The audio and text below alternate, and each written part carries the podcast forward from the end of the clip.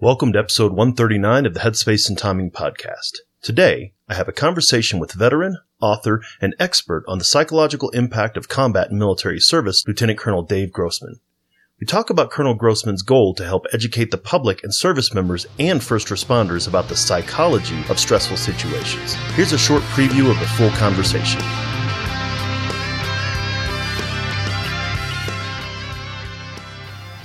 You're listening to Headspace and Timing, where we're trying to change the way that we think and talk about veteran mental health.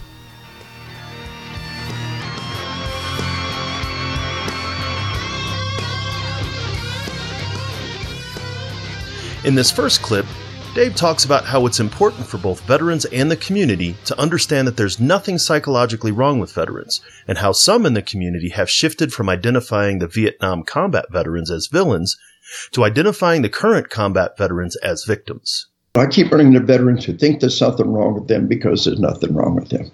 So we've got to realize the vast majority do not have PTSD. And this idea that they're all homicidal, suicidal, PTSD riddled nutcases, it's, it's, it's, it's, it's just not true. And it's part of kind of a uh, anti-war uh, campaign. They still oppose the war. They still are trying to undermine the war. But now, instead of being villains, they're victims. They're homicidal, suicidal, PTSD riddled nutcases who've been destroyed by the war, when the truth is just the opposite. They're our nation's best and finest. A lot of Dave's work is on studying and communicating the physiological and biological responses to combat and how we psychologically respond to that. Some of these responses include muted hearing, tunnel vision, memory lapses, and memory distortions. The fact that somebody's trying to kill you is bad enough without your body doing weird and one of the things nobody warned you about. But if you've been warned that might happen, then they won't blindside you. Young uh, California Highway Patrol officer, uh, uh, he'd been in my class, he'd been forewarned. Uh, traffic stop, uh, a criminal uh, murdered his partner, he kills the criminal, applies CPR on his dead partner. Don't get a whole lot more traumatic than that. He said, Dave, you cannot imagine how important it was in the heat of the battle to know that it was normal for my shots to be so muted. He said, tunnel vision like looking through a soda straw. He says, slow motion time is weird and autopilot, holstering and unholstering without conscious thought. He said, during the debriefing, and those debriefings are important for a lot of reasons. He said, during the debriefing, people talk about things I didn't remember. And I was okay with that. And he said there were one or two things that I remembered. Everybody else said, no, man, that didn't happen. He said, if I didn't know those kind of memories distortions could happen, I would have spent the rest of my life thinking they all conspired to lie to me about some goofy little aspect of what happened.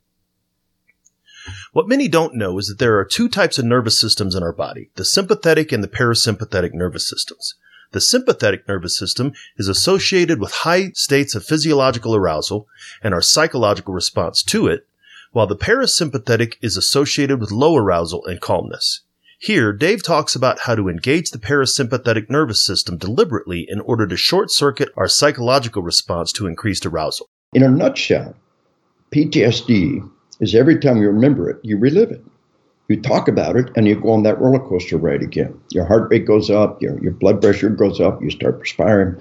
What we want to do, the path to healing, is to remember it without reliving it. How do, how do we stop that physiological arousal? And for decades, I used breathing. I, I interviewed World War II vets and Vietnam vets starting in 1988, and they started becoming emotional, make them stop and breathe. Today, we put a bottle of water in front of them. And taking a swig of water is a natural way to get people to breathe. But it also it, it sends, sends a body a powerful rest and digest message. We're safe. We have time for a drink of water. Another goal that Dave has is to help service members understand what their reactions are going to be after combat. Here, he's describing a conversation he had with a Marine who talks about having a conversation with a few of his buddies and what a difference was made by knowing what was going to happen ahead of time. He says, uh, We're talking over beer, and, and one of my buddies talked about, it. he says, I've been home less than a week. Oh, dark third of the morning, get to sleep in bed with my wife and they and the, they emptied the dumpster right outside our apartment with a big hollow boom. It sounds like incoming artillery. My heart's pounding. I roll out of bed. I hit the deck. I'm scrambling under the bed for a rifle helmet that's not there, and I come up armed with my slippers. You know, and, we laugh and we have a swig of beer. And one of my buddies said, "I have me." Another real common one. He said, uh, "I've been home for a couple of weeks, walking down a busy city sidewalk with a wife and kids." Heavy traffic in the street, cars parked by the curb. I'm by the curb, wife and kids. Something backfires loud, no warning. Boom. Next thing I know, I'm in the gutter under a car. I look up, there's the wife and kids. It's, ah, it's okay. This is normal. we are warned this might happen. We laugh, we had a sweet beer. And he said, one of my buddies said something really important. He said, you know, if we hadn't been warned this might happen, we wouldn't be laughing. Laughter can be cruel and laughter can be inappropriate. But most of the time, laughter is very healthy. It says this has no power over me. Beyond talking about the psychological response of our body's reaction to combat, we also talked about how shame and guilt can get in the way of resolving some of the concerns that we have. Yeah, you know that I, I said in the book, you're only as sick as your secrets. You know that that thing you can't talk about. Of course, one of the things, one out of five of the veterans of intense combat in World War II would admit that they messed themselves at one time or another. Now, one out of five admitted they wet them, or messed themselves, and uh, one old World War II vet told me how all that proves, you know, 20% admit they messed themselves, the other 80% were liars because, because that happened to him. And we take these shameful secrets and we realize that these are normal. And again, we can normalize these things. You're only sick as your secrets, and you all realize that suddenly that which we've, we've, we've lived in shame of is actually normal. It's it, it, oh, extraordinarily common. And finally, we talk about a health related issue that impacts many different areas in our lives insomnia.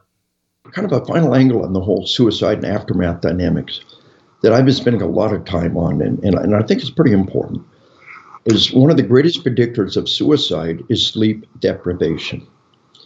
Sleep deprivation is an epidemic across our entire civilization.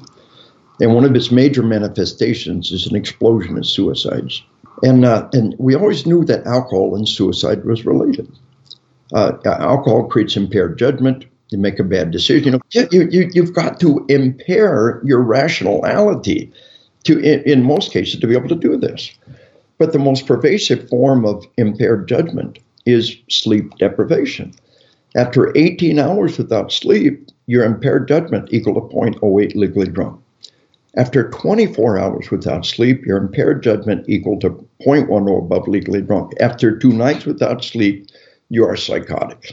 Any graduate of Army Ranger School will tell you about hallucinations on the third day without sleep. And we are in the middle of this epidemic of sleep deprivation.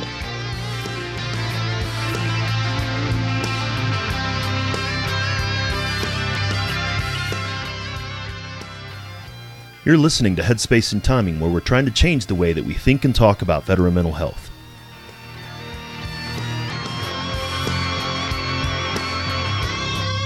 Dave and I talk a whole lot more in the longer conversation. You've read his books on combat or on killing. This is a great conversation to get some more in depth insight from the author. If you haven't, it's a great introduction to his ideas, which will make you want to check the books out.